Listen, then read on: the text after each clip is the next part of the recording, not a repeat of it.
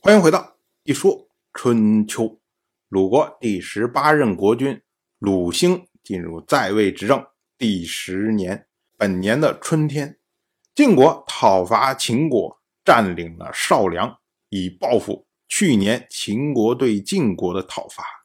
我们说啊，秦晋之间呢，又开始相互攻伐。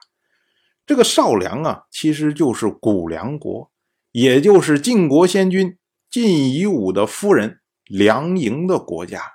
最早的时候，梁国的国君因为受到了秦国的压力，所以呢，他在国内大兴土木，又恐吓国民，最终呢自取灭亡，在二十四年以前被秦国整个吞并。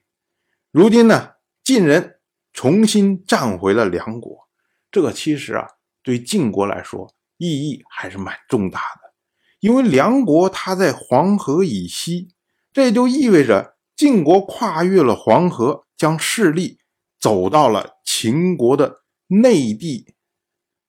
那么，对于秦国的威胁远比以前要大得多。到了本年的夏天，秦国发动反击，秦国的国君秦婴讨伐晋国，占领了北增。同样是本年的夏天，楚国又发生了内乱。这个事儿啊，要说起来，跟楚国的前任国君，也就是芈运有关。最早的时候啊，楚国有一个范地的巫师，叫做尉氏。尉氏呢，他做出预言，他说啊，芈运、程德臣、斗一身这么三个人都会死于非命。结果到了城濮大战的时候啊，作为令尹的程德臣，他呢没有服从。芈运的策略擅自和晋国开战，结果战败，所以呢，程德臣就想自杀。当时呢，是他的儿子程大新和斗一申两个人拦住他，然后呢，两个人就向芈运请求赦令。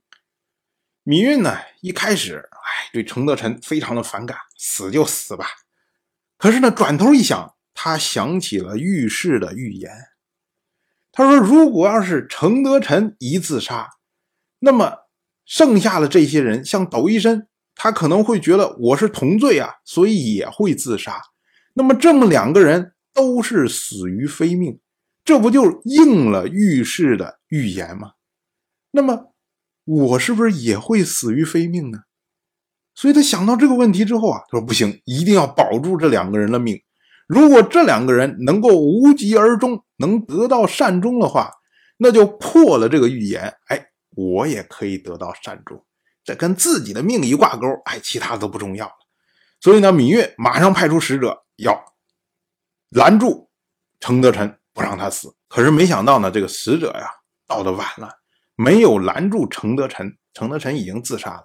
而斗一申呢，当时这个绳啊挂到脖子上了。可是没想到呢，绳子断了，所以呢，给救下来了。救下来之后呢，芈运就想：哎呀，这已经一个死于非命了，那这个抖一身呢，这个命一定要保住啊。于是呢，他就改封抖一身为商县县长。可是抖一身呢，他不知道米运心里面盘算，他就觉得说，这是什么意思啊？是把我发配到？商县去了吗？还是要怎么样啊？所以他心里面一直不安，于是呢，就找了个机会，偷偷的顺着汉水而下，然后又逆长江而上，想要进入郢都去打探消息。可是没想到啊，当时芈运正在主攻，也就是在长江边上。他呢，从主攻出来之后，哎，正好看到了斗一身进入郢都。这下可把斗一申吓坏了，因为斗一申是没有受诏，偷偷回来了。这说中了，就是有意谋反呢。可是芈运不这么着想啊，芈运说：“哎呀，这个斗一申一定得好好活着，好好活着。”所以呢，他就问斗一申：“哎，你来干什么呀？”那斗一申呢，就赶快掏空脑子呀，去想怎么来解释，怎么解释。于是呢，他说：“臣虽然。”能够免死啊，但是呢，又有谗言说臣要出逃，所以臣一想啊，不如回来，请有司定罪处死，更安心。”结果呢，芈运说：“哎，你要是觉得在商地住了不习惯，没关系，我封你做公尹。所谓公尹呢，就是公正，也就是掌管百宫的官。于是呢，窦医生就等于在郢都，然后呢，做了公尹。这之后呢，窦医生就相对的安稳了一段时间。可是没想到呢，芈运被自己的儿子芈商臣给勒死了。这是又一个死于非命的。对于芈商臣来说，芈商臣不关心什么预言什么这些事情，他也不关心说窦医生以前呃什么在成武大战有怎么怎么样罪过，他不关心这些事情，他关心的是斗氏的力量在楚国现在有点不受制约，太过强大。所以呢，芈商臣他一直在想办法来削弱斗氏的力量。那斗医生他作为斗氏人，自然首当其冲啊。这抖一身他自己又觉得自己心里面总是不踏实。如今呢，芈商臣好像对他又有动作，于是抖一身他就和仲圭两个人商量，想要把米商臣给杀掉。可是没想到啊，消息走漏。到了本年的五月，米商臣先发制人，杀死了窦医生和仲圭两个人。到了本年的秋天，从正月到七月，鲁国呢没有下雨，但是呢也没有发生大规模的旱灾，所以呢春秋雨记录，这是记录这个异常的天气。同样是本年的秋天，七月，鲁兴。和王氏的大夫苏子在汝利结盟，这个呢是因为新的天王姬任臣他呢刚刚继位，所以呢派出大夫和这些诸侯们重修旧好。这位苏子啊，他是在三十三年以前呢，当时他的封地温被敌人所灭，所以呢流亡去了魏国。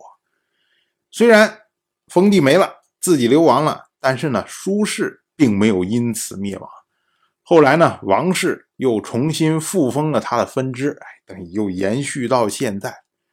所以，我们说啊，在春秋时代啊，一个国家动不动被人干掉了是很正常的。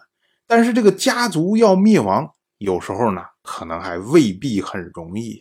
到了本年的冬天，敌人入侵宋国，我们说。前年的时候，敌人入侵鲁国；去年的时候，敌人入侵齐国；今年的时候呢，敌人入侵宋国。连续三年呢，这说明什么呀？说明中原的霸主晋国现在无心于诸侯，所以呢，周边的这些蛮夷就活跃起来了。